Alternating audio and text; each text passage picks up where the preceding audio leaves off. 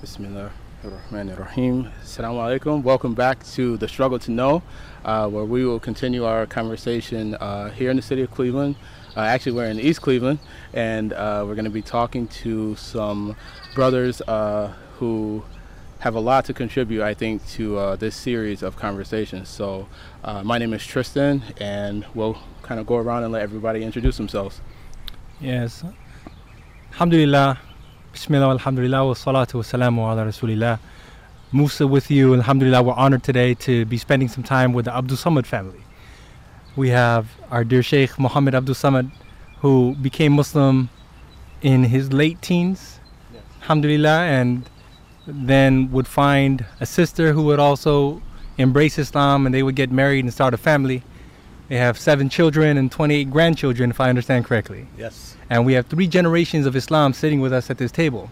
So Abdul uh, Sheikh Muhammad's son, Karim, and his grandson, Asim, Shakur Dubai, or du- Duval. Duval, excuse me. Right. So we should have some interesting perspective, as Tristan mentioned. This is the struggle to know.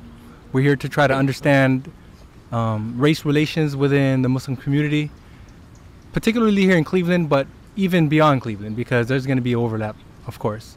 So to be able to get this type of insight, um, I, I, pray and I hope will be um, a source of benefit for all of us here and all those who listen. So, Sheikh Mohammed, maybe you can tell us a little bit about yourself and your experiences um, being here, born and raised in Cleveland, embracing Islam, and um, uh, whatever you think might just help us understand a little bit about your journey and how that became, mashallah, whole you know, generations of Islam, inshallah, till the day of judgment. Alhamdulillah. Bismillah ar-Rahman rahim um, I don't know if I can say it all in the time that we have, but I'll try to compress it into as much time as we possibly can. As uh, Sheikh Musa said, my name is Muhammad Abdul Samad. I'm, alhamdulillah, I'm 68 years old. I uh, embraced Islam when I was 17 years old. Uh, it's in 1969. Um, a little bit about myself and my family and the climate of the American society when I grew up. Um, but first, let me tell you a little bit about my childhood. Uh, I was born and raised a Christian in the Catholic tradition. As a matter of fact, uh, I was uh, very serious about uh, Catholicism as a child through my parents, through my grandparents. I served as an altar boy. Uh, at one point, I can actually remember wanting to be a priest in the Catholic religion because I just admired the the humility and the impact that the priesthood had on people and the respect that priests had on the uh, Catholic uh, uh, congregation. Uh, I can remember actually holding the, the plate under people's chins as the priest would pull out a little wafer and they would stick out their tongues and he would say, Astaghfirullah, the body of Christ. And he would put this wafer in their mouth and I would see them swallow it. And I remember every time he said that, and I saw them swallowing it, I really believed that that was the body of Christ. And I can remember feeling this nausea Ajib. that was coming from me every time they said it and they swallowed it hungrily. And I never thought too much about it, but now when I think back, I know where that came from. Moving forward, uh, I went to Catholic school and at about the age of about 13, I began to have stirrings of the whole Catholic thing. And it dawned upon me one time when I was kneeling after confession and I was praying to the statue of the Virgin Mary, peace be upon her. And I was asking her to speak to God and forget, ask God to forgive me for my sins. And I remember thinking, even at a young age then, this is a statue. It doesn't make sense. I kept these feelings inside of me. I never shared them with anyone because I felt that I would get in trouble. We would have to go to catechism class every Wednesday. It was mandatory after school.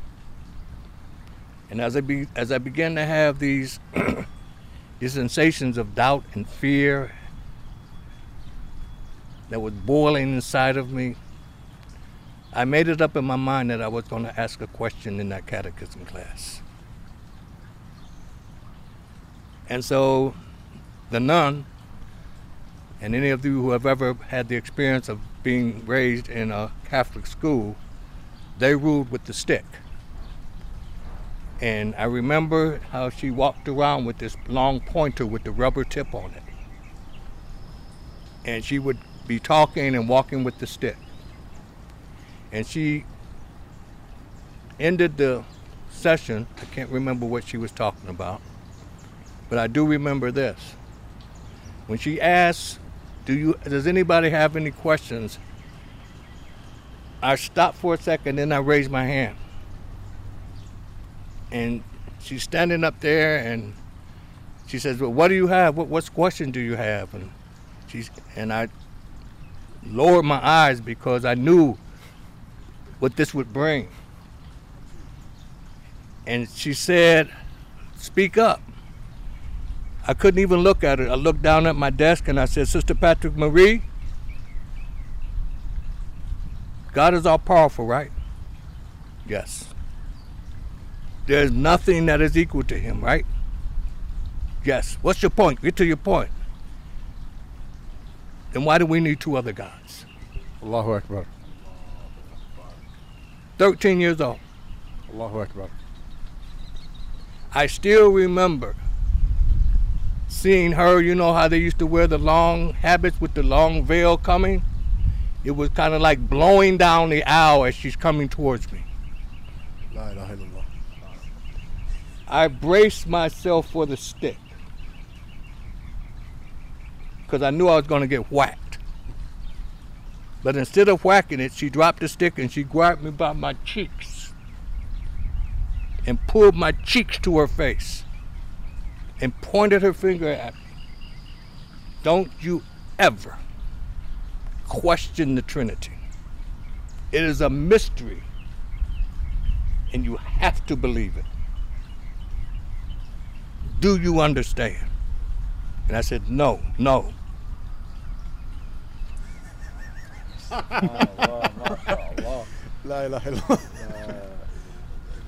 At that point, I became an apostate in Christianity. As a matter of fact, I got to the point where I was almost atheist at that young age, where I didn't even want to believe in God. I used to play a game, a sick game with my kids, but my, not my kids, my sisters and brothers. And I would, you know, our kids play these games when their parents aren't around, and I would say, I bet you in 10 seconds, I'm not to die. That's how low I had gotten in my faith. And one time I said that, it struck my heart.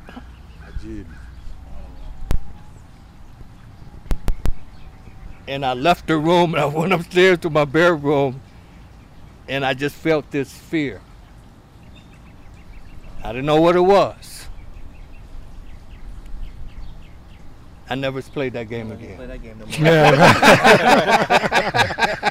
Sheikh Mohammed, I want to I want to Yes. ask you this question because I'm Yes. interested to know what type of factor this played in your decision. Um, what was the kind of makeup of the the background and the race of the nuns of the school that you went to? Were they predominantly white? They were all white. The statue was white. The statue was white. Yeah. Mary was white. Jesus was white. Joseph was white. Right. All of the statues that they lined up for the uh, around the church for the stations of the cross, all of them were white. Now, at that time, how did that factor into just your your thinking, and or was that something maybe you look back on later? Yeah, it didn't factor. I just thought that that's just the way things were at that Right. at that age. Right. Okay, but something began to happen between the time that I was 13 and between the time that I was 17 in America. And that was the civil rights. And my parents became actively involved in fighting against racism and hatred from white America. And they began to involve themselves with many organizations for the freedom, okay, and the non discrimination of African Americans. And I remember when Martin Luther King came to Cleveland, we actually marched with him to the Wow. stadium downtown. Allahu Akbar. And we sung the songs, and thousands and thousands of people marching for freedom and justice. And so that was my springboard into being involved in civil rights in America. Now, me being 14, 15 years old, So you weren't Muslim yet? now was not Okay, Muslim yet. Yeah. I became involved in a little bit more militant aspect of the civil rights movement, shall I say. A little bit more. Little- As a matter of fact, I enjoyed uh, uh, the company of many my friends who had joined the Black Panthers, who had been involved in the uh, Back to Africa movement and the, the nationalism of black black nationalism, black pride, and I began to immerse myself in that culture. And that was when I was about 15, 16 years old. Grew a big afro. You wouldn't believe it now. I love to see some photos. yeah. Had a my nice father, afro. he uh, he had a he had hair until he made Hajj, and ever since he got back from Hajj, he hasn't had any hair. Allahu Akbar. Allahu Akbar. MashaAllah. and I began to surround myself with people that were involved in, in, in, in black nationalism and in Black Panthers. I joined it and began involved in that, and my parents started looking at me very strange. And at one point in time, uh, my father and I, we got involved in some arguments, and uh, I left home because of that. How old were you at that time? I was 16 years old and began to get involved in the black nationalist movement and, and all that and being involved in some of the rebellions that were going on in the in the in, in, in the in the ghettos of America. And one day I was at a barbershop getting my fro touched up.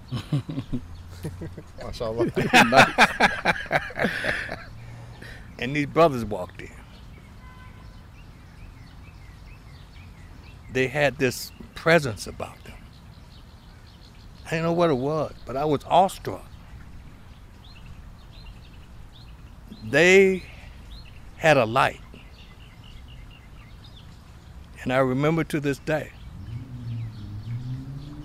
Sheikh Mutawaf, Allah. Abdul Shahid, Brother Yahya Abdul Sabur, and Brother Abdul Rahim Abdullah.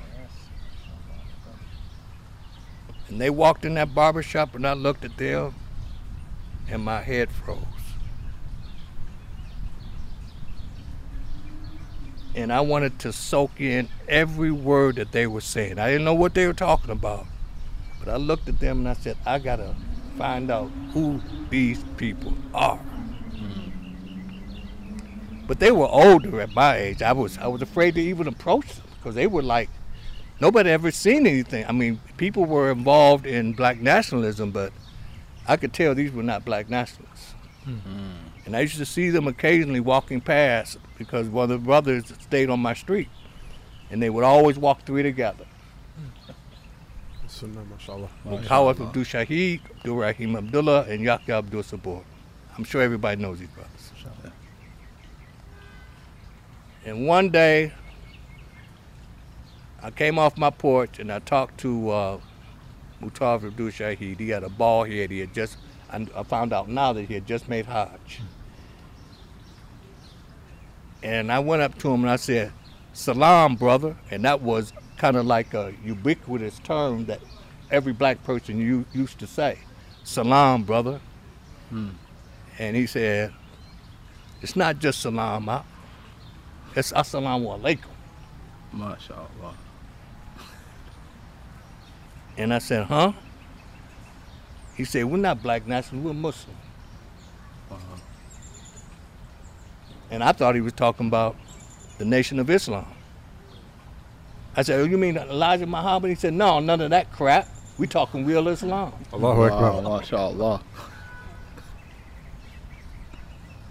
He said, you need to rap with us one day. And they walked away. Again, I'm standing there, my, my jaw just dropped open, watching them walk away. From that point on, you know, we know how the story ends. Yeah. Mashallah. Standing here today, This is like 1970. it was 1970. Wow. So I became Muslim in May of 1970. Wow, mashallah. And Sheikh, th- there's because again, I think this is all very fascinating, and I want to hear your perspective, your son, your grandson. What were your expectations when you went into the Din, coming from like a black nationalist Mhm. perspective, yes.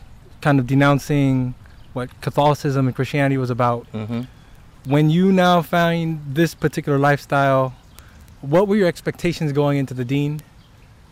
How did you experience it in those early days? And how did that kind of like maybe transform or meet up to those expectations as you got older in the Din? The expectations when I became Muslim was resounding this. La ilaha illallah. That was it. And when I learned what that meant, my heart just filled up. Because I knew that that was something that I was looking for and something that I didn't was, know what it was. thirsty Subhanallah. for. Tawheed. Mhm.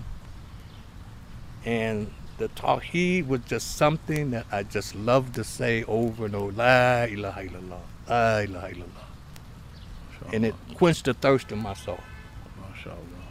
So you can imagine now, I've gone from Catholic Catholicism to atheism to mockery of Allah to civil rights to black nationalism to Islam within a span of three years. Imagine my parents seeing me go through this. They thought I had lost my mind. Especially when I start coming home with a prayer rug and reading some Quran with some Arabic, trying to, you know, say Arabic prayers. But back then we didn't know we didn't know Arabic. We had transliteration. And so they thought it was better to get me out of Cleveland. oh man. Mashallah. or lucky. So I had an aunt in Cincinnati. May Allah bless her. She was an aunt that always took everybody that that from the family that kind of needed to get away. and they sent me to Cincinnati. And I took my prayer rug and I got on the Greyhound bus and I went to Cincinnati. And I moved to Cincinnati and began to work at the Call and Post newspaper by, uh, well, that's a whole nother story, but uh, got a job working at the Call Post newspaper uh, in Cincinnati and uh, was delivering the newspapers, the African American newspaper down there. My uh, aunt's husband was the editor of the Call and Post newspaper. He taught me a lot about journalism and all that. But the most important thing was the street that I moved on right next door was a family that had uh, a, a very nice family that moved next that, that we moved next to, and there were uh, five girls and one boy. And uh, I took a certain uh, interest in one of the uh, the girls next door, and uh, 50 years later, she's my wife. Allahu Akbar. Alhamdulillah. Mashallah. Mashallah. Akbar. Love of my life. Allahu Akbar. And this is you're you're about 18 years old at this time now. Yes, by that time I'm 18 going you're on 19. Muslim, and you're in Cincinnati, I'm in Cincinnati, Ohio. and you you meet your future wife to be. I meet my future wife to be. Now, when you were there in Cincinnati, you're a Muslim. Did you have any exposure to Muslims out there? None. So Not at first. okay, I was kind of alone. I didn't, you know, I didn't know that there was a uh, there was no mosque there at the time, but the University of Cincinnati had a a uh, uh, MSA, and they had a place on campus where the Muslims would go. But they were mostly uh, immigrant Muslims, okay, and uh, you know, I would visit there sometime and study and, and, and read books. But when I went, met my fu- future wife, it was interesting. Uh, I don't want to take up too much time. Am I? No, no, no. no. Okay. It's fascinating. Um, yeah, yeah. it was interesting because it, she, she knew that I was Muslim. Everybody, who's this? Who's this big? This this guy with this big afro coming from Cleveland, and you know, everybody wanted to know who I was and what I was about. And uh, I don't know how she found out that I was Muslim, but one day she came to me and she said that you're Muslim, right? And I said yes. And she told me about this paper that she's working on. She says, "Well, I'm working on this paper, this this uh, this paper for for high school." And uh, I said, "What's it about?" She said, "It's uh, the Nation of Islam versus Orthodox Islam." And I'm like, "What?" And she's standing there, and I'm like, my mind is blown. I come all the way down here, move next door, and you come to me talking about you got working on a paper about you know Orthodox Islam versus the Nation of Islam, and you writing a paper on it. I'm like, what? you know? I said, well, where you learn about Islam? She said, well, I study all kind of religions, but this is, you know, I thought this was something that I wanted to write about, something to that effect. For, for any of our young men listeners, if a young woman comes to you and uh, says she's writing a paper about Islam, it's time for you to stand up straight and choose your next words very carefully. if you do like Sheikh Abdul Samad, this might be a happy ending, inshallah. Yes. MashaAllah. So she showed me the paper, and it was a comparison, and it was excellent. MashaAllah. The research that she had done on it, pros and versus the cons, was excellent. I was hard tasked to find anything to criticize the paper about. And she was not even Muslim. So that kind of fixed in my head which one of the five s- young ladies next door I was going to try to talk to. As one of them unintended mercies Yes. where you kind of get kicked out of the house Yeah, and forced yes. to leave your hometown Yes. and you meet your wife. yes. That's kind of you- like Sayyidina Musa alayhi salam, you know? Allahu Akbar. Allahu Akbar. All right, no doubt. SubhanAllah. Alhamdulillah. So, so Sheikh Abdul Samad, if I could, if I could maybe telescope the conversation a yes, little bit, Yes, please. from our elders, uh, what we hear is that the Islam, like through the 70s and 80s, maybe even into the mid 90s, um, Cleveland was a very important part of the life of Islam in America, Absolutely. and and Cleveland, the, the that life was carried predominantly by our African American brothers and sisters. Correct. So, is there something maybe about that era that you wanted to describe? Like, if there are people, kids who just grew up, you know, like whatever, Mhm. playing playing uh, video games and Yeah. Instagram, Snapchat, Mhm. and they don't know about that time, but you want them to know, like, what was that like? That that existed, and what it what it was like, and what were the good things about that time? Like, what would you want to share with them? Yes. Um, 1971 is the time that you're talking about in my life. When Cleveland was one of the major cities of Islam in America, um, especially for Sunni Muslims and those who are reverting back to Islam. Which is the reason why I left Cincinnati because I wanted to come back to Cleveland to be part of this movement of Islam in Cleveland. Um, Cincinnati was nice, beautiful city. There was no Muslim community there for me. I left Cleveland. I left an Islamic community in Cleveland, okay, sort of against my will, okay, but I migrated back for the express purposes of raising my family. Okay, by that time I had gotten married and decided that it was time to move back to Cleveland because I wanted to raise, we wanted to raise our children in an Islamic, within the Islamic community. If I may uh, Mm-hmm. ask, what was the African American community like in Cincinnati at that time? Non-existent, to my knowledge. Yeah. It was mostly predominant. It was predominantly Nation of Islam. And Sheikh, when you say there was already a Muslim, established Muslim community in Cleveland, Yes. what did that Muslim community look like? Were African Americans, right? 100, 99.9% African American. Subhanallah. Okay. Uh, first Cleveland Right. Mosque, and then there was Masjid Al Mukman.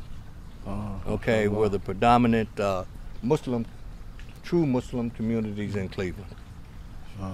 And as we know, the first Cleveland Mosque is the second oldest mosque in the United States. Right. It's been here since 1936. And when I spoke to him at my Abbas, he says arguably it could be the first. It Yes. just depends on like when you officially count it in the paper. But yeah, nine- Exactly. 36, 37, right. Yeah, it's about a year apart. The, the oldest one is in Iowa, Iowa, I believe. Wow. And then you had, That I uh, I know. I, I would love to know the story behind that. know that. yes. But um, yeah, the, the uh, uh, first Cleveland Mosque were older brothers. When I say older, when I was young, older meant 40 years old. 30s and 40s. Now that I'm 68, it ain't older no more. but they were older brothers. The brothers were 40, 50 years old. Uh, Masjid Mukman was a masjid that was changing from an elder African American uh, leadership to a very young, vibrant, energetic uh, leadership, which was led by Sheikh uh, Muha- uh, Mutawaf Abdul Shahid and he was young, vibrant, and he was a vanguard in the Islamic community and still is for many Mashallah. years. One of my one of the first mentors of my life in Islam. He gave me my shahada. Mashallah. MashaAllah. I want to come back to that, inshallah, Mm-hmm. especially of how the community kind of um, developed and evolved with the passing of the time. Mm-hmm. But um, I also want to get some perspective from your son Karim, If your I- grandson. Yes. One, Yeah, yeah, one other yeah. point. So when we came back to Cleveland, we were the only people that were recognizably true Muslims. Okay. Not only by our voice, but we adapted the dress of the Sunnah. Our sisters wore hijab. Okay. Okay. Unapologetically, they wore it. And they were out front with us establishing, and people would what is this? You all are real Muslims. You're, you're supposed to be with the Nation of Islam. No. We had to give dawah and teach people what real Islam was. We were the first mosque to really establish five salats a day in the city of Cleveland. Okay? And from that mosque, many, many, many, many young uh, brothers and sisters went on and excelled in Islamic studies and Islamic academics. Uh, Sheikh Ihsan Bagby was part of that community. And we grew up together and uh, we became Muslim around the same time. It's a very vibrant community.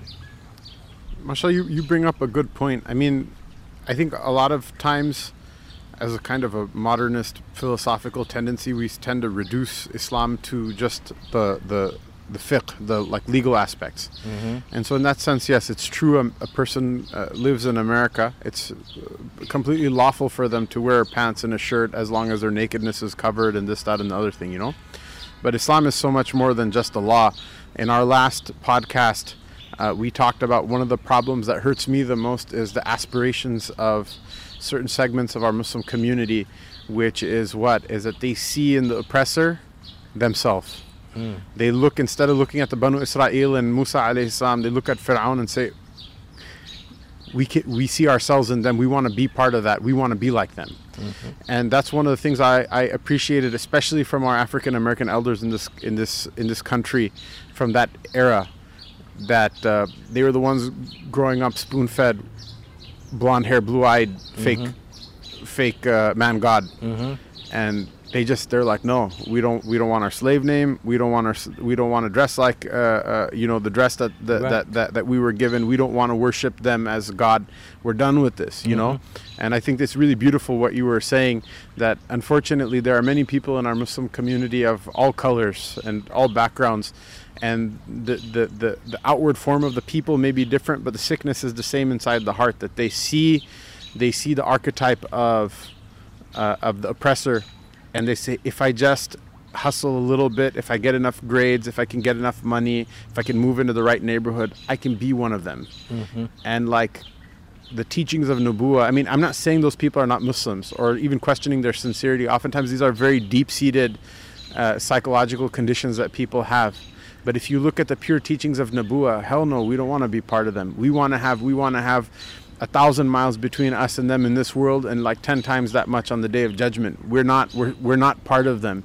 If somebody wants to you know take this path with us then then then welcome because this one is re- leading to a good place and that one isn't so i thought that was you know something really beautiful you mentioned maybe inshallah like later on when we hear from your uh, son for your grandson inshallah uh, we can talk about why why does it seem like in all of the all of the muslim communities including wallahu alam as a as an observer even in the african american community this spirit seems to have kind of weakened or dimmed or dulled down like why is that Good, good point. Good point.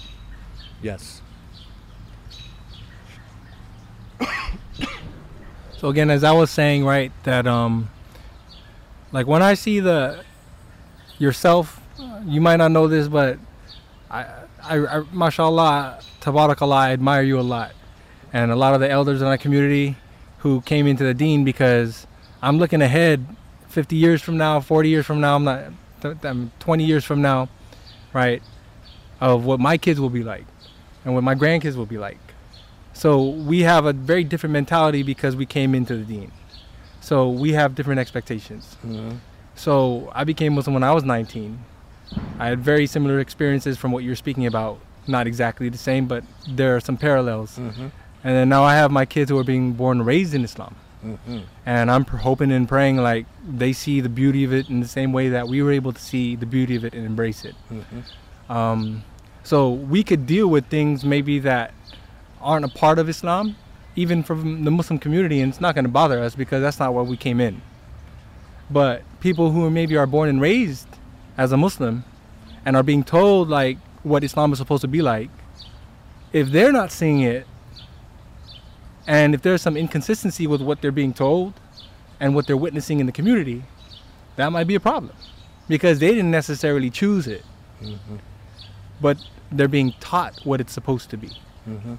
So then that kind of leads me to be quite interested in like Asim's perspective, Absolutely. Karim's perspective, Mhm. being now born and raised as a Muslim, where maybe it started off predominantly where it's a majority African American community, but now you got the immigrant community coming in, and then there's a lot more interaction between different, you know, and, and you thinking I'm we're Muslim, and it doesn't matter where you're from, Mhm. but was that reciprocated?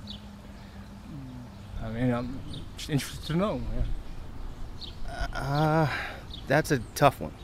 Not this whole conversation, obviously, is very tough. But um, growing up in the um, Masjid Al Mukmin, it was special. Um, the, the brothers that I grew up with, um, to this day, even if I don't see them, um, I could see them and I could call them for anything. And I haven't seen them in years. Uh, I could do it. I could do it, and, and they could do the same with me. And that's the Muslim Brotherhood that that that we were taught by these elders that we're speaking of. Um, but we were also in Cleveland. In Cleveland is separated by a river. this river is the east side and the west side. And on the east side, you've got um, a lower quote unquote socioeconomic state. than on the west side, lower socioeconomic state, the whites and the blacks for the most part. Uh, We're not talking suburbs, we're talking Cleveland proper, right? Um, so in our in our own bubble, as an African American masjid, to grow up that way was special. And then as we grow, and you mentioned growing up as a Muslim and being taught it as opposed to choosing it, right? As you grow, you begin to, as any team does, question, am I being taught what I ultimately want to think and all those sorts of things. And it's easier to to leave it when you're when you're when you don't choose it, right? But when you're around so many people that uh, were taught the same way, and what, what we know is the right way. We were taught Sunni Islam. We weren't taught any other offshoot of this and that, or five percent this. And we were taught true Islam the best way that we that they were they knew how to teach it to us. And then from there, we we were able to say, look, there is no other way. When, whenever whenever you don't choose Islam, and you go out and research and you do your own research, if you come back to it and say there's another way, you're, you're lying to yourself. because there is there's an answer for every question in Islam. There is. There's an answer to the problems of racism in this country. There's a there's an answer to the problems of racism in the Muslim community. It's all in Islam. So growing up, I'm all I'm very analytical. I get that from my mother, where I have to for me, it's got to make sense for me, and it takes it takes me a while. And you mentioned the pros and cons for the paper. I'm the same kind of way. I need to have it here and here and look at it, and then there's opinion there. I remember doing that when I was 14, 15, 16 years old about Islam, and did I want to did I want to be a Muslim? You know, and then I thought about it and do my own things and realized that my mother and father and the community in which they raised us in, that was my blessing. Right? It was my blessing to be raised in such a vibrant African American Muslim community, right? And all I try to do now is give my children this same blessing through the grace and mercy of Allah, inshallah. So it's it's uh it's funny because you hear that I've heard some of these stories from my father, but I remember back when I was 15, 16, 17, I asked him, "Why did you become Muslim?" what was it about it? This was me in my own questioning period in your life when you go through. What made you become Muslim? Why did you do it? What were you thinking? And I've heard these stories, and I haven't heard them in years. And you hear it again, and it brings it back to me. Like, that's why, right? For me, I never grew up understand being faced with choosing the Trinity. To me, there has always been one God. There's always been La ilaha illallah, right? So, my my questions about Islam weren't about that. They were about why are we somewhere where there aren't as many Muslims? If it's this real, why? If this is it, why isn't everybody a Muslim? Right? And then you begin to realize you start talking about the problems of America and how it was built on this, and it's and it becomes a question of how can we make America better with Islam. So mm-hmm. that's interesting. So, so then, when you were being raised, alhamdulillah, you had a vibrant African American community. Now, as you got older, the community started getting a little more colorful, right? right? A little more diverse. The immigrant community started coming in. Other masajid were being built. What was your interaction with Muslims that weren't African American? It is interesting. It, it existed. Um, I remember doing some thinking about this a while back, and this is going to sound harsh, but a lot of immigrant Muslims in the, because I'm 46, so we're talking 80s, 90s, right?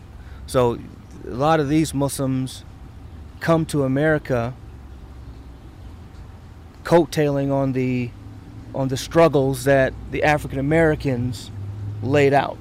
But when they come over, they may identify as white.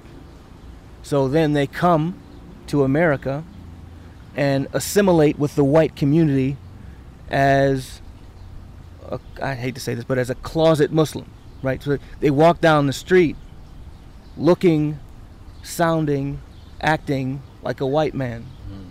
So they reap the benefits of the socio- socioeconomic status of a white man or a white woman. So they've essentially, for, for a time, I won't say forgotten, but ignored those who laid the path for them to come and choose Islam, choose a place where they can worship their Islam the right way. Because a lot of immigrants come from places where you can't worship Islam the right way. Right? You know what I mean? So they come here, America, for all of its problems, and we know what they are. You can come here and worship Islam. And you won't have to deal with a tyrannical this, tyrannical that. You can come here and you can worship your Islam. But when a lot of immigrants now come here, came here, the road that was laid by the pioneers in the 50s, 60s, 70s, or 30s was ignored. The masjids that were started were not supported. New masjids popped up where the immigrants would separate themselves from the African American community. So I, I don't know that there was there was genuine I wouldn't say animosity, but there was tension between the African American community and the the immigrant communities, right? And I remember when I was mid-teens, late teens, early 20s, we started having community Eid prayers at parks and things like that. And it was wonderful. It was wonderful and you begin to see, you get to meet uh, different people of different faiths. And I remember I studied not different faiths, but different uh, different ethnicities. And I remember I studied um, Malcolm X, El Hajj Malik Al Shabazz. I read that book cover to cover like five times, and I remember when he made Hajj, and he encountered white Muslims or Muslims of a different color than he, and they were his brothers. We, didn't feel that here. It was different here because America was built on this idea that if you are a person of color, you had to you, you were you were expected to accept your station as somewhat inferior. Now I was raised never to do that. Never to do that, but it was almost expected that you had to if you weren't going to do that, you had to fight a little more. So it was very interesting and I think only until I'd say the late 80s early 90s maybe it became maybe my late 80s early 90s it became more where you could it felt more comfortable around a, a muslim immigrant community. I, I you know I want to like uh, this is good and I want to interject also because I know we have a diverse audience of listeners right? It's beautiful how we heard from Bhai Abdul Samad about his uh, uh, accepting of Islam and the road to it. And in it there's the echo of even the stories of the Sahaba radiallahu anhum the pure and undiluted intellect of a young of a of a child you know who sees the irrationality of kufr and leaves it with sincerity and how the help of Allah came down. And this is every nation of the earth that entered into Islam, including Quraysh itself. Sayyidina Ali accepted Islam as a child and stood in front of the elders of Banu Hashim and said La ilaha illallah when none of them would. It's reminiscent of all of, all of that. Now that, mashallah, uh, you have mentioned this part of your story, there are going to be people who are starting to feel uncomfortable. And the point of this podcast and this conversation is what? Remember, we're all coming from the same place and we're coming to the same table. And the point of raising, raising this is not in order to start to uh, put, you know, lighter fluid on a situation and light it on fire so that me and Sheikh Musa can build our, you know, Tristan can build his like podcaster empire. There are people like that, by the way. Unfortunately, in our That is community not as my well, intent. and that's not your intent either. No, that's what that's what I'm saying. That's why we're talking to you. You know, you know, we're not we're not like you know this guy with bow tie and I don't want to put out the fire. I want to watch it burn. No, the whole point of Islam is that nothing should burn. Inshallah, that's the hum of the Prophet Wasallam, that that nothing should burn. Even his enemies shouldn't burn. Sallallahu Alaihi Wasallam. But people are to start feeling uncomfortable now because like, well, we came from suffering too. We came suffering like we always we like to remind everybody it's not olympics that the the gold medal winner and if you're not on the podium you go home a loser or whatever these are brothers masha they sympathize with the plight of our brothers and sisters who came from other countries where they're oppressed. Can we also then see our islam and theirs as immigrants and sympathize with their plight as well. Like like you know a, a classroom like kindergarten classroom like you know 30 kids 29 of them had breakfast one of them didn't. He's hungry. Everybody thinks that like everyone's full but they don't know the hunger of that brother. Listen to them about you know listen to them and see what what is it that they're feeling so that we can rectify it. Because the problems we face as an ummah are big. We're not going to be able to face them down if we're we're we're, we're, we're broken and divided uh, and if we do lip service unity, it means nothing if we're not divi- uh, uni- united in the hearts. And for that, we have to sit and uncomfortably listen and hear these stories. May I just add one one point?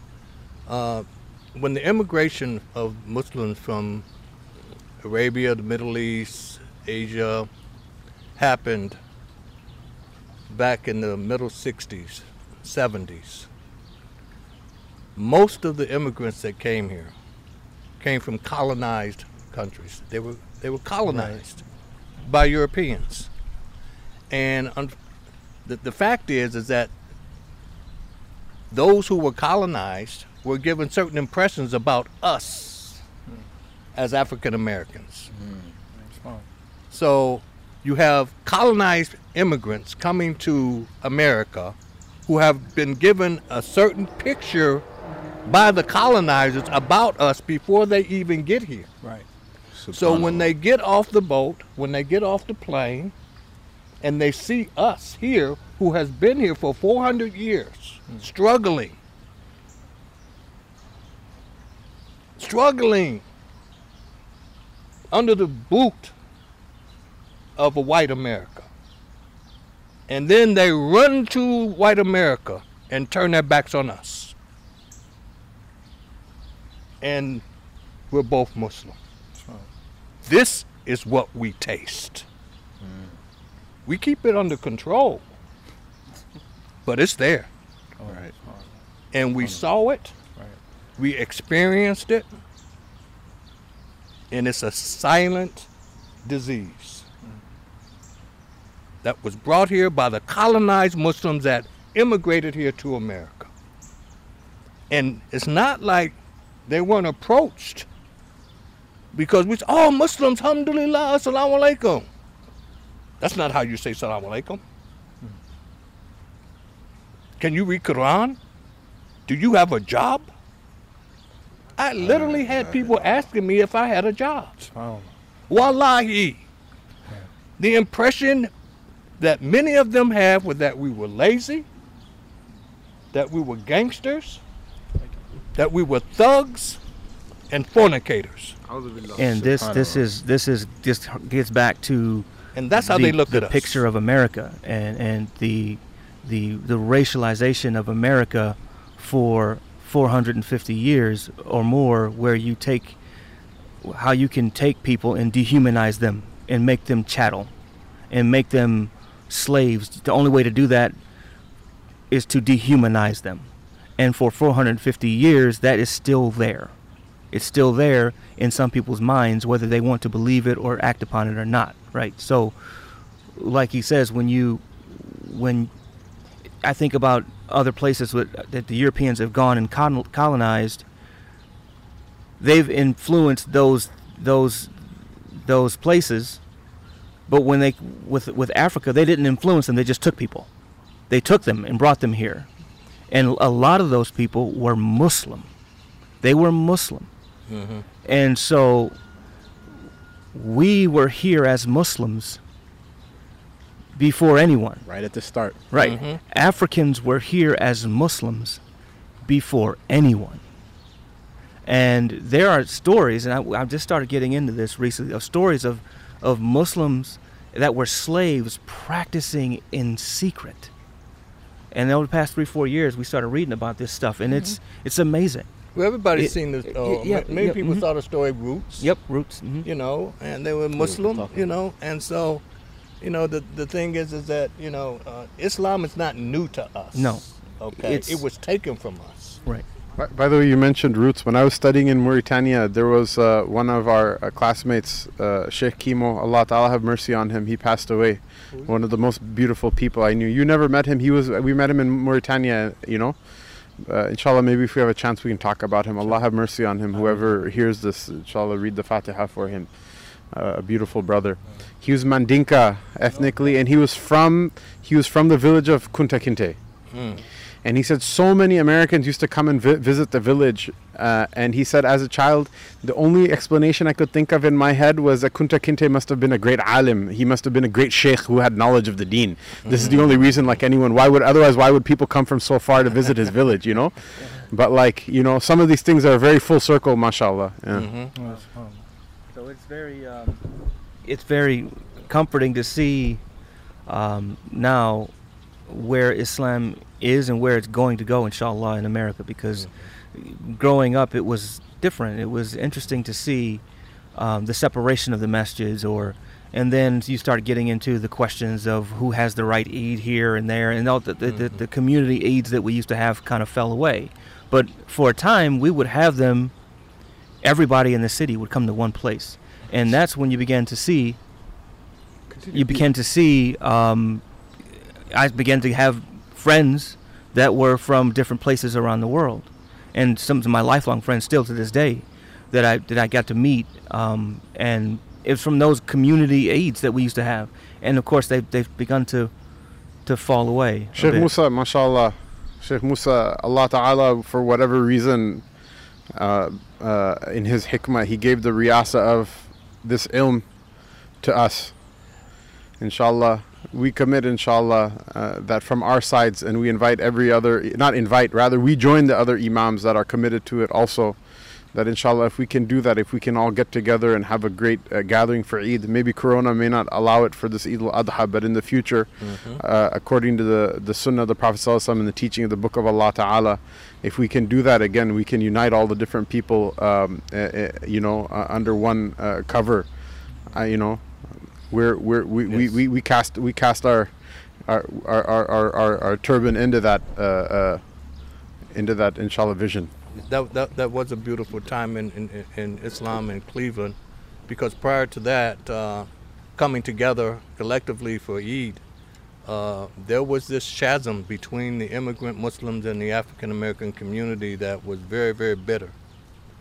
And uh, when we would visit the, uh, uh, the immigrant masjids, you know, uh, we weren't we weren't made to feel welcome. Okay, we would you know, people wouldn't even approach us. You know, uh, after giving salams, they would kind of break off into their own little huddles and speak their own languages, and we were like standing there, and we got all three different languages, you know, and people are ignoring us, and we're supposed to sit there in these conversations, you know, which to me is an insult. Okay, when everybody speaks one common language, and you sit around a table with Muslims to break bread, to share tea, and then the only one that can understand it is the African American Muslim. Which, by the way, is haram. The Prophet ﷺ forbade that if there's a group of people and one of them doesn't doesn't uh, you have a, a conversation that is secret that you exclude one of them from that conversation. He forbade people from doing that. And the fuqaha comment that one, the way that's described in the hadith is if you like huddle off to the side. Mm-hmm. But but included in the ruling of that is speaking a language that that person doesn't speak. Mm-hmm. And so many times when this would happen, you I, I I can just recall, and many African American Muslims say that they just get up and leave. Right. I'm not sitting here. I'm not. I'm not going to be insulted like this. I'm out of here. there is a, a and there's any black person in this country knows what it feels like to be made to feel unwelcome. You can walk into a room, you see the look, and you know it. Yeah. It's just what it is. You You, can walk it. into a room, you see it, you mm-hmm. know, and it's not just black people, it's people of any ethnicity that's not white. Okay? You walk into a room, you see it, and it's like, okay, it's one of those kind of vibes. Right. Mm-hmm. And then you just know what you got to deal with, you embrace it, you deal with it, and you move on. But to be made to feel that way in an Islamic community, it's like we're going to go back to our masjid, we're going to do it, we're going to grow our community, right, the best way we can. And when they're ready to do as we want to do, then we'll try again. So on that note, uh, th- this reminds me of a conversation that we had once before Yes. uh, at a at a, uh, a Mhm. mutual friend's uh, home, Mm-hmm. in which uh, you shared some information with me that I had not ever heard before, which was the story of how the Islamic Center of Cleveland, Yes. um, the conversation of where it was intended to be and how Right. it came to be. Um, I was really hoping that you'd be willing to share uh, from your perspective and your uh, Yeah. your background. Share with us like a little bit of that information, inshallah. Okay, well, my knowledge uh, of that, uh, the Islamic Center history is kind of like uh, it's, it's, it's known and it's unknown. Uh, most people today don't know really the origins of how the Islamic Center started. But prior to it being in the location where it is, it was where Masjid Ma- Rasulullah is Yes. okay and uh, obviously it outgrew itself. So there was a discussion at that point that they wanted to expand. And there was a discussion well you know maybe we should bring it closer to a central area where muslims from the east side and west side of the river can you know collectively come together What, there what, was there a group of people who were discussing there's a this? group of people, to my understanding, that were uh, of that camp where we need to bring it closer. Okay, and my understanding is that they were, they began butting heads. Well, no, we don't want to move it too close to you know to the east side because you know Yeah. obviously the feeling was is that the African Americans would overpopulate or integrate into the the new masjid, and you know obviously we weren't welcome. Mm. Okay, and then there was the other group that said, well, you know, we should we should try to bring the Muslim together. Long story short, it ended up in Parma. Now, anybody that knows the history of Parma in Cleveland knows that Parma has been the hotbed of racism for the African American community for over a hundred years. And when that mosque was built in Parma, that sent a message to the African American community because they knew, without a doubt, that Parma was racist. As a, as a matter of fact, Parma could not even receive federal money because of their racist policies. Right. again again like people will feel like threatened or or like hurt or whatever Mm-hmm. this is Abdul Samad is like you know he's a person who wills good to Islam and to the Muslims. That much is not clear by like the podcast at this point you know? I, don't know what will clear your head to it. So when he says it we should take heed of it. I myself am the imam in the masjid in Parma. Mm-hmm. I myself I walk to the masjid oftentimes. I don't feel safe. Mm-hmm. you know people will let their dogs out and things like that. Like i don't you know i feel it. I feel that vibe you know? And i'm not I'm, I, I don't you know I don't present like I'm white but I don't pre- and I don't present like I'm black either but even I myself feel what you're Right. what you're saying and there's been a lot of you know change since Right. that from that time to now and I'm not saying we have to burn the masjid down and No. I'm not saying that like too everyone's horrible and there are many people in the masjid if you ask them they'll be like yeah mashallah alhamdulillah the parking is really good over here and like it's better than the parking in Rasulullah which is probably true but Mm-hmm. and that's fine. We're not saying you're a racist person because you like that masjid. Just try to understand what other people feel that they don't feel the same thing that you feel. Try to understand, like you know, mm-hmm. where they're coming from. Sympathize with it, mm-hmm. uh, in order for us to like heal the rifts, whether we want to acknowledge they exist or not. They exist, mm-hmm. and we're not going to be able to move forward until we heal them. If white people say that Parma is racist, what do you think black people feel? Right. So we had to, we had, to, we had to swallow that, that unspoken message Right.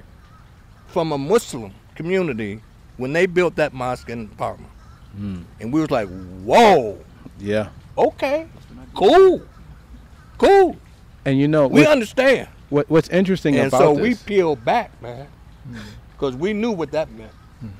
We What- felt it. what's interesting about this is uh, as as a uh, person who um, so my, my position is a little bit different. Um, I, I made my shahada when I was older than both of you brothers. Um, you know kind of coming to that point where I was asking myself questions about Islam. I was already uh, 25 and uh, my family my father moved our family over to the west side because he worked at Ford. Mm-hmm. and so I grew up on the west side one of those pocket communities of African Americans on the west side. There are several I of them. and so uh, when I got older and I started to kind of question uh, myself regarding faith and start to look into different things, um, the only mosque that I had any recollection of was the Islamic Center in Cleveland because we driven past it many times. My mother used to work at Sears that was uh, in uh, Middleburg Heights, like right there on uh, 130th. So we drove past it a lot of times. And so when it came to a point where I needed to know something about Islam, all I could think was, oh yeah, there's that big building with the gold dome. Mm. That's a mosque, I think.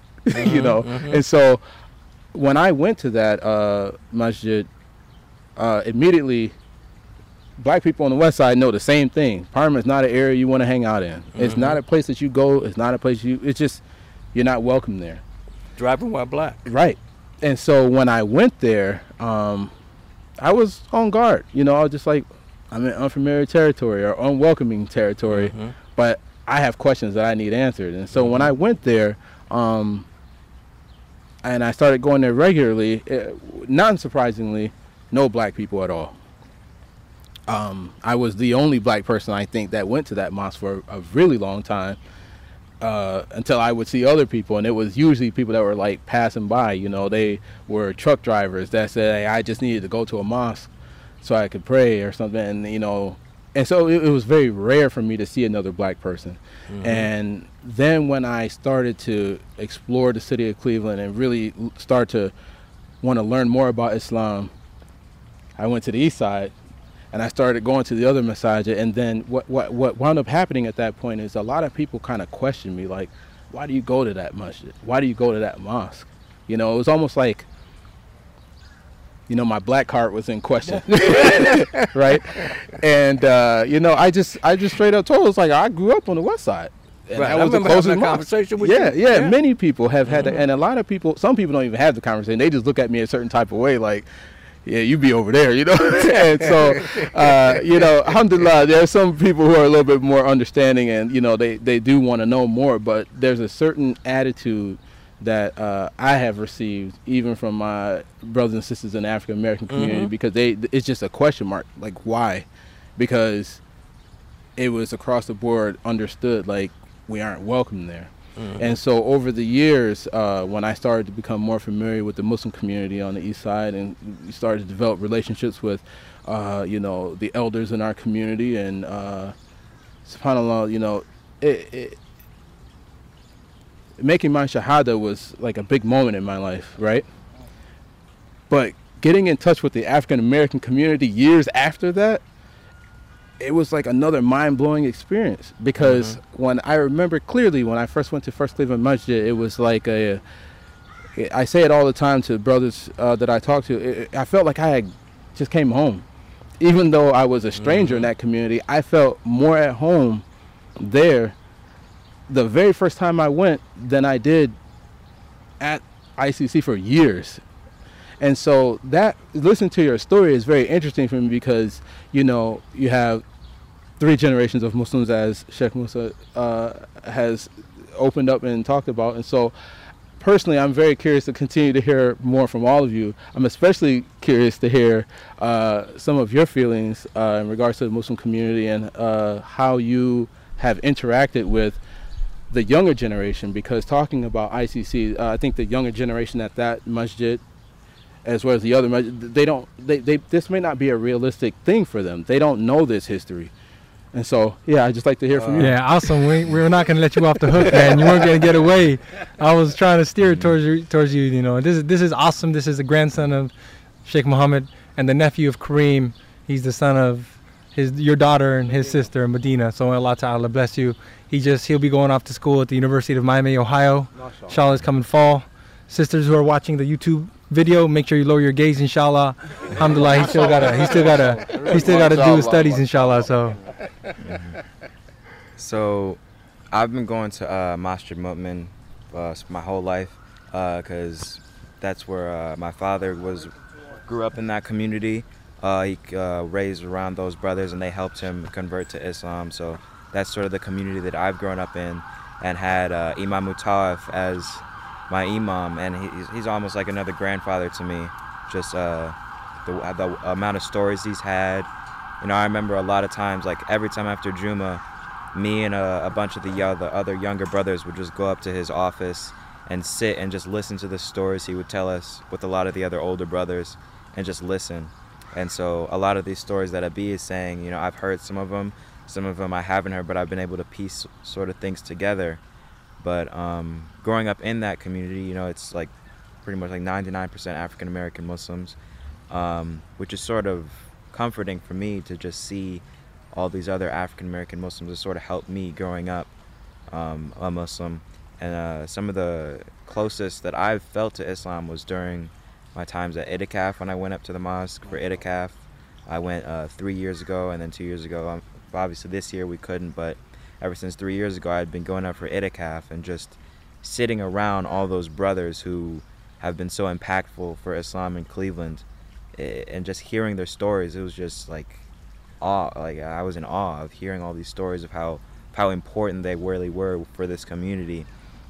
Um, but one thing I remember we were talking about how they used to have um, community Eids or how the community used to be so vibrant and together. And my father would always tell me stories about how uh, the people of his generation they would take them up to New York, to Philadelphia, to different Muslim communities around America, just learning with these other communities, getting to know other brothers, you know, connecting the Muslims of America. And obviously now we don't have that anymore, and um, it's kind of sad that we don't have that. But um, because of this rift that Abi and Uncle Karim were talking about, obviously I wasn't a part of that, but hearing those stories and understanding why that rift was created.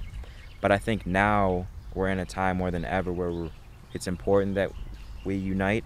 And I think our mosque, we're sort of uh, Masjid Mu'min, we're sort of in the like passing of the torch phase from the older generation to my father's generation in the, the in the 40s and 50s. You know, sort of passing the leadership, and I think now would be the perfect time to you know address the rifts and address these uncomfortable conversations and move forward from there. You know, I think it's important to still address what happened and you know there's sort of disrespect that was shown to the African American community, but I think if we if we can you know, as long as those can be addressed and they're not ignored and we can build from there, I think I think that would be important because I've always wanted to have a big community Eid um, with the because I, I, I know um, some people from different communities and different masjids, but you know we always have our separate our separate Eids, our separate Eid feasts, and uh, it, I've always wondered why we can't have just one large one where everyone is there and you know you just see you drive past a park and you just see hundreds and hundreds of Muslims just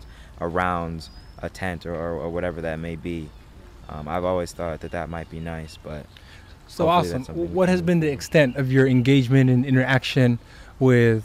Because you're in a community which is predominantly African American Muslims, mm-hmm. right? So, what was the extent of your engagement with Muslims who are not African American, whether they're Arabi, Palestinian, Syrian, um, Indian, Pakistani? It hasn't been much, except for for first grade. I went to Al Lisan, um, so that was like during that time it was like mostly Arab uh, mostly Arab teachers, and just like a few African Americans. And I remember, you know, I don't remember exactly all that uh, of my time there, but I do remember some. It, I didn't really feel welcome at that school. Like mm. they would like, I was in the first grade, but they would like throw me to the second grade and say, "Oh, go to this classroom," or "Oh, go to this classroom for this class," and it was just like, well why am I bouncing around? Why why am I not staying with my classmates? I think at that time I was the only African American in my homeroom, and they would just put me in the uh, classroom with uh, two other African Americans who might have been, the, I think they were the, some of the only ones there. And I was always sent to the principal's office for like the smallest things. It just made me, it, I just didn't really feel welcome. Hmm. And so that was in first grade. That was uh, my first interaction with non-African American Muslims. But ever since then, I haven't really had much interaction, you know, because I go to a mainly African American mosque, so I don't I don't know any other non-African American Muslims that are my age. I know some, but I don't really have a, a connection with them. And um, I think like some of the stories that Abi and Uncle Karim are telling is that's just it's the it's the result of some of these stories that they're telling of how these rifts are created or how how we were made unwelcome, and that's why I don't have any non African American Muslim friends is because of some of these stories that they're telling, and you know that's that's. I, I will say this too. Um, I supervise open gym at ICC mm. twice a week, and, and, that's where I know Asim from. And when I first started going there, this is now about eight years. Been in community nine years. Shortly after that, started doing that. It was predominantly Arabi that were coming to play, and since then it's been a lot more diverse um, I'm not saying that's because of me. This is what I've observed, um, and I do try to make sure that everyone is treated the same and everyone has their same um, access to the court. So we have the, the African Americans from the east side who are coming. We got the Somalis from Masjid Rasulullah who come regularly. Um, uh, and it's, it's pretty diverse, mashallah. There's been three times I've had to break up a fight because brothers put hands on each other in those years, and all three times it was Arabi and African American, mm-hmm. and I see it firsthand the tension that exists, and um, a part of it there could be a number of reasons why. It could be because of the lack of integration that exists. It could be because of the experiences that some of the kids, and again, just to be quite frank, that even some of the Arabic speaking kids have, who have parents that have maybe liquor stores, in black communities. So their experiences with the black community are very limited to their experiences with their shops. And then they project that on all African Americans, even their brothers. And I, I, again, this is something that I've witnessed firsthand in this interaction of youth. This is now like third generation where you would hope that it wasn't so prevalent anymore. But I've seen the whole referring to they're always like that. I've heard those words these brothers are always like that. What do you mean with these brothers? right? And the only three times I've had to break up a fight because of people putting hands was African American and Arabic, and, and, and, and Arab brothers. So we, we, we do have to somehow like acknowledge that. And yeah, our Arab and whatever immigrant I, I, I'm, brothers. not, I'm not saying Sheikh right Yeah. that it's the fault of the Arab brothers. No, no, or the African American. that's what I'm saying, I'm our- saying that's what it is. our Arab Right. and uh, Arab and immigrant brothers, they're gonna be like, well, I don't own a liquor store, and I don't say that to my kids, and I don't, or like, I never heard that from my. I know, majority of people are not gonna be like that. But what we're asking you is not to like self-flagellate for someone else's sins. What we're just asking is like, can you just at least keep it in your heart that there's some, maybe some of your African American brothers have gone through these experiences from somebody else who was unscrupulous, and can you acknowledge that that that it happened and try to you know maybe reach out and, and, and make it clear that you are welcome and we don't look at you that way in order to, to reverse? Because that's what always what happens. The people there's a certain set of people who cause uh, mischief and they break things and they're they're the ones that uh, you know we ask Allah to have mercy on them because you know there's not really much good that's going to come from them and then there are the blessed people who are the most beloved to Allah, who are the ones who take somebody else's mess and they clean it up, and take someone else's thing that's broken and they fix it. And Allah, as a result, A, gives them the greatest share of His love, and B, then all the reward of the fix it, of being fixed for everybody, it all gathers up, and then it's the uh, crown that, that sits on their head. That can you just like hear these experiences and be like, look, we want to be the ones who fix, even though we're not the ones who caused the mess. And if you are causing the mess and you want to fix it, that's nur ala nur. If if I could just just address the whole issue of the uh, uh, the the stores that are owned by Muslims in the African American community who openly sell liquor, pork, alcohol, gambling, lottery tickets, in some places uh, pornography under the table in the black community. And I go into these stores, and they have Quran, Arabic all over signs. You hear the adhan going off in the stores, on their phones, and it it makes you want to throw up. Uh, and the way that they look at the people in the community, Right. is even worse. And Sheikh Musa kind of, you know, touched on it a little bit. Because when you're selling alcohol to African Americans and they come in drunk and they come in under the influence of drugs, people get maybe may get the perception that quote unquote all of African Americans are like this. And so they take these stories home. And when you hear them say words like abid, I told you that story. okay, behind the counter. Abid is the N word, and everybody knows it. And when you hear them say Abid in these stores and they think nobody knows what they're talking about,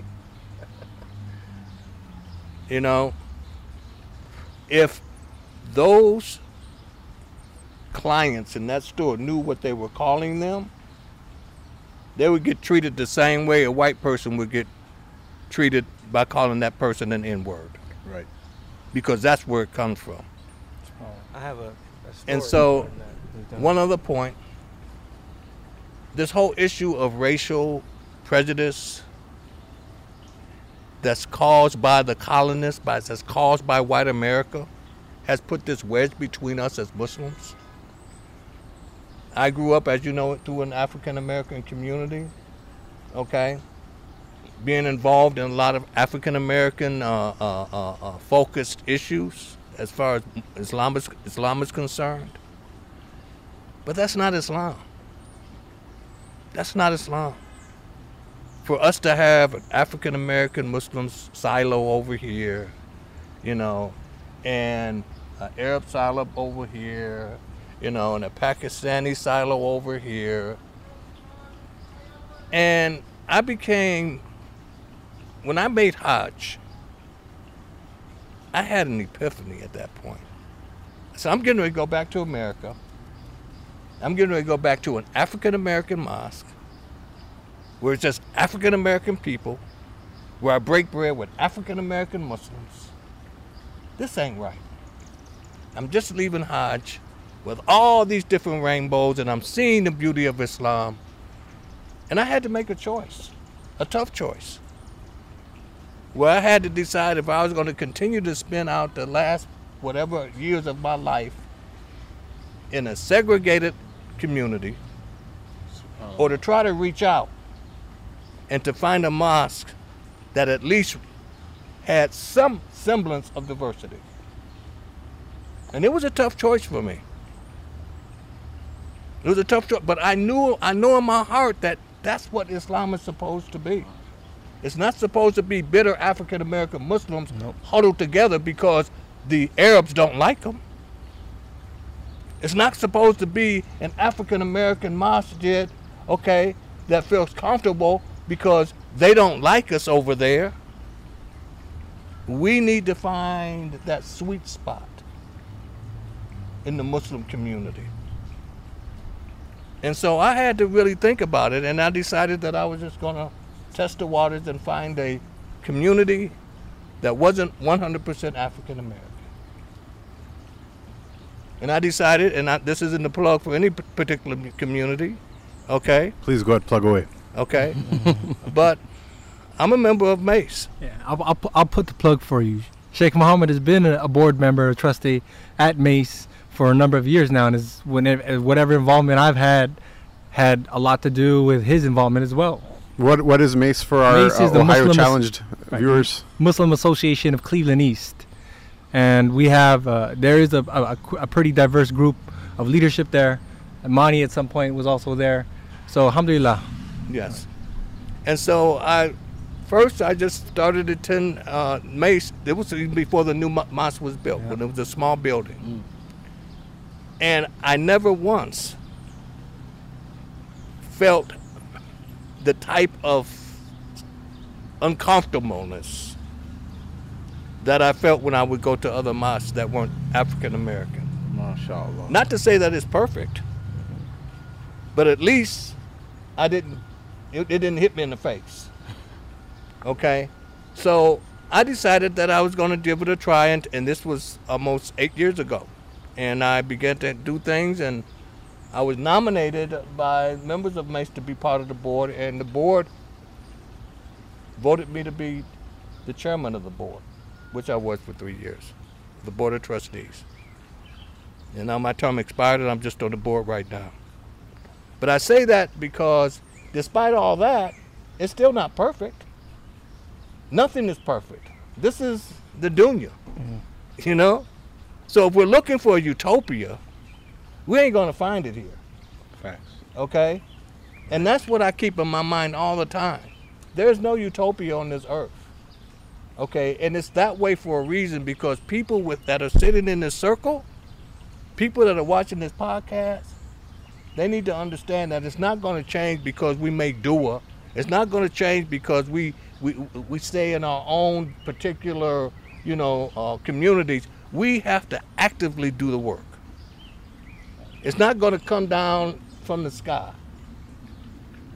People are going to actually have to do the work and struggle to make this thing happen, where Muslims can can can can, can be together as one. I mean, uh, you know, this is Sheikh Amin, uh, the the patron of Dar al Qasim, at uh, which, mashallah, uh, Sheikh Musa teaches currently, and I've also taught in the past and uh, uh, looked to for, for a lot of guidance uh, in matters of ilm. He's very fond of mentioning this that in Hajj, one of the the one of the important parts of Hajj, it's a rukn for everyone but the Hanafis, I, I get that, uh, is the sa'i, going back and forth between Safa and Marwa. And uh, sa'i means to strive. And it's it was a mubarak act that hajar the mother of sayyidina ismail ran back and forth looking for the water and allah loved it so much that every believer has to do this for their hajj and umrah to be complete until the day of judgment. And he's very fond of mentioning this that running back and forth between the the the uh, two mountains doesn't create water. Allah gave the water with you know in, in a completely miraculous way that was disconnected to any any effort.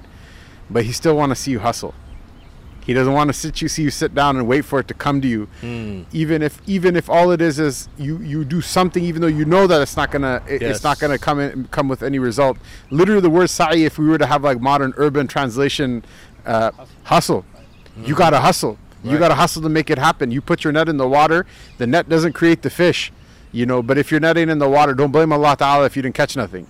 You know, like mashallah, Allah subhanahu wa ta'ala reward uh, uh, uh, our, our, our, our Mubarak elder, mashallah, uh, and all those who are hustling, whether they're known, whether the podcast mentions you or doesn't mention you, uh, Allah knows who you are.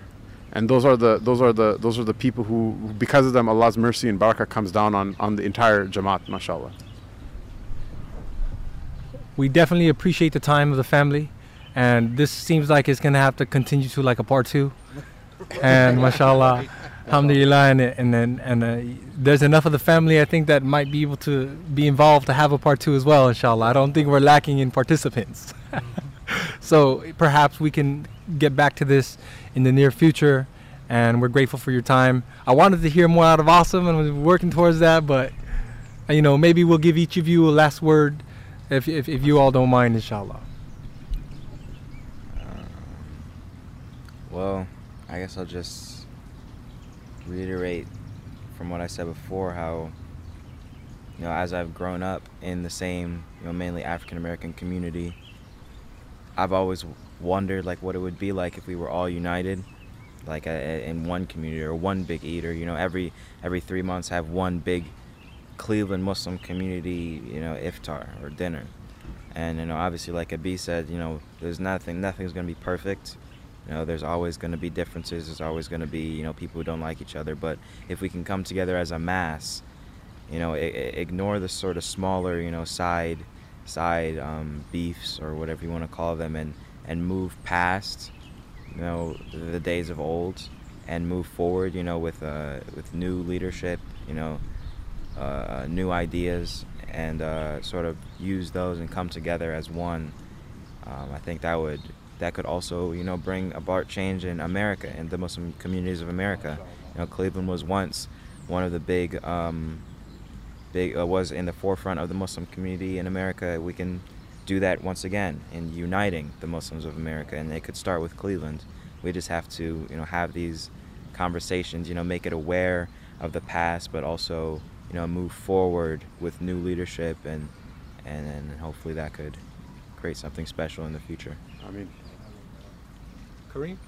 And then we'll let your father have a final word Um, I guess the, the the only thing I, I have left to say for now, because I, I definitely want to be a part of part two, because there's a lot more that needs to be said. But in any organization, like if you're talking about masjids, it's always going to be a microcosm of the society, the society in which it resides, right? So whatever, like we're in America, it's got its own inherent problems that were built upon what we all know. Was built upon slavery and the dichotomy of liberty versus slavery. is all built upon that. So if you have a, a- a community of Muslims that is is is inside of that, it's going to take on its root, its flavor, its essence, right? But we have the answer. we we have we have Islam, right? So if we can do what we need to do inside of our own communities, we can influence America. Um, because there is no other answer. The answer is Islam. And that's the beauty of it. That's the beauty of Islam is that it's the answer for everything. So we can we can root out everything that America was built on and encapsulate this country in Islam. It can happen, and inshallah it will. Yes, I'd just like to end with this uh, comment that there's things called conscious and unconscious discrimination. And no one owns that. No race owns that. No particular nationality owns that. And until we recognize as a ummah that there are conscious racism that exists within us and unconscious racism that, this, that, that exists within us, we're gonna we're not gonna make any progress. Okay, because all of us have our own unconscious and conscious discrimination. But what we need to do is that we need to work together despite that and recognize that. And that's what the Prophet, peace be upon him, said in his last sermon.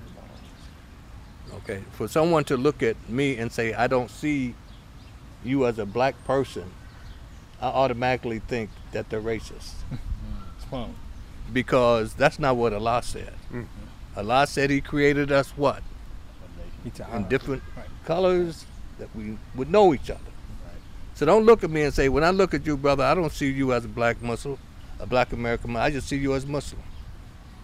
Okay? So we need to understand that. That we need to accept, you know, the rainbow of color that we have as Muslims, and we need to accept the good that we have to add that we that we have to add to this community, and we need to build upon that. And that the problem is in the leadership in the in, in the Muslim community that exists. And as Asim said, you know, sooner or later the passing of the torch is going to happen to young men when he's 30 years old, when he's 25 years old. His generation. What are they learning from us? Where will Islam be when he's at the point in a community where he may have to take on a position of the board? What signals are they getting from us, the elders? And I would like to finally say that these type of things that Sheikh Musa, Tristan, and the other brothers that are here, this podcast, I think is is, is, is quite quite special. Because we're taking advantage of this medium in order to address, as the Sheikh said, some very difficult, difficult discussions. Okay, and only you can only heal by breaking the scab. And there's a lot of scabs going around. So we got to pull that scab off. We got to let the fresh air get to it. And inshallah, we'll all learn from it in the Ameen, ya future, Rabbi. inshallah. Ameen. Assalamu alaikum. Sheikh, I just wanted to do uh, some closing remarks. Um, uh, just want to say thank you to uh, the Cleveland Public Library uh, as we are using the equipment from uh, Yes. that institution to record this information. And uh, inshallah, in the future, there will be some opportunities for us to do some work with uh, the public library in Cleveland. So uh, just wanted to kind of end on that note before doubt. we uh, close with the dua, inshallah. اللهم صل وسلم وبارك على سيدنا محمد وعلى آله وصحبه أجمعين. اللهم أعنا على ذكرك وشكرك وحسن عبادتك. اللهم يا مقلب القلوب ثبت قلوبنا على دينك. اللهم يا مصرف القلوب صرف قلوبنا على طاعتك. اللهم إنا نسألك أفعال الخيرات وترك المنكرات وحب المساكين. وأن تغفر لنا وترحمنا. وإذا أردت بعبادك فتنة فاقبضنا إليك غير مفتونين. اللهم إنا نسألك حبك وحب من يحبك وحب العمل يقربنا إلى حبك. اللهم اجعل حبك أحب إلينا من الماء البارد. اللهم رب اغفر وارحم وأنت خير الراحمين. Ya Allah, your fadl and your grace, your karam brought us on this Mubarak hour of this Mubarak day together. This is the Mubarak day of Friday, and these are the hours before the Mubarak day of Friday are going to close. Ya Allah, we seek the, the, the moment of your uh, answering our prayers that you should forgive us and forgive the Ummah of Sayyidina Muhammad sallallahu alaihi wasallam, and that you should rectify our state and ref- rectify the state of the Ummah of Sayyidina Muhammad sallallahu alaihi wasallam in this world and the hereafter. Ya Allah, you're the one who gathered the best of every qawm and every tribe and every nation under La ilaha illallah. Starting with Rasulullah sallallahu alayhi wasallam and his Mubarak companions. آه، خلاصة العرب الأرباء وخير الخلائق بعد الأنبياء عليهم الصلاة والسلام رضي الله عنهم. And the best of the Persians and the best of the Turks and the best of the Abyssinians and the best of all of the people in every direction, Ya Allah, black, white, or whatever color they may be. The best of the people who speak every one of the tongues that you uh, graced uh, uh, your creation with. The best of the people from your creation, you gathered them under the flag of La ilaha illallah. Ya Allah, unite their hearts and end their disputes with one another. Ya Allah, Ya Allah, synchronize their hearts and end their disputes with one another and make amongst them those who, when they speak, the people will listen, and when they command, the people will obey, and when they prohibit, the people will desist. Ya Allah, increase their numbers and strengthen them and quicken them in their minds and in their hearts and in their spirits, in their speech and in their actions, Ya Allah. Increase their ranks and make us the first ones to serve them, and make us the first ones that are under their flag and in their camp, and make us the first ones who, who love them in our hearts, and the ones who support them in our deed and in our speech, and make us into them, Ya Allah, and protect us from ever being the ones who oppose them.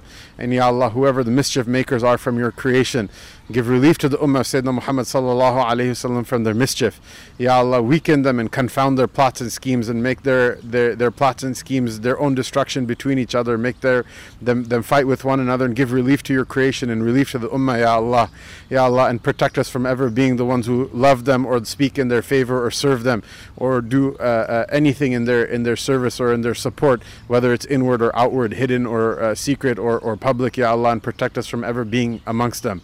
Ya Allah, whatever the, the noble plans and the noble wishes and desires and, and, and, and intentions the Prophet ﷺ had for the betterment of this creation and this mankind and for the betterment of this creation, Ya Allah, bless us and honor us by being the ones who uh, uh, are the ones in our tongues and in our limbs and in our hearts who carry this project forward and keep it alive, Ya Allah, uh, even despite the plots and the schemes uh, uh, of, of those people who don't know you or your Rasul Sallallahu Alaihi Wasallam and even if their plots and schemes were so magnificent and so great that they would make mountains rent asunder.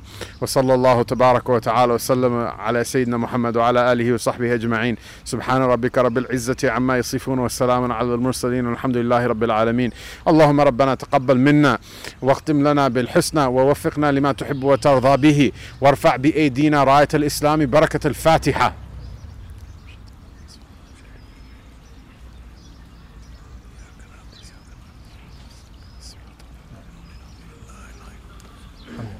Jazakallah khair. Appreciate it.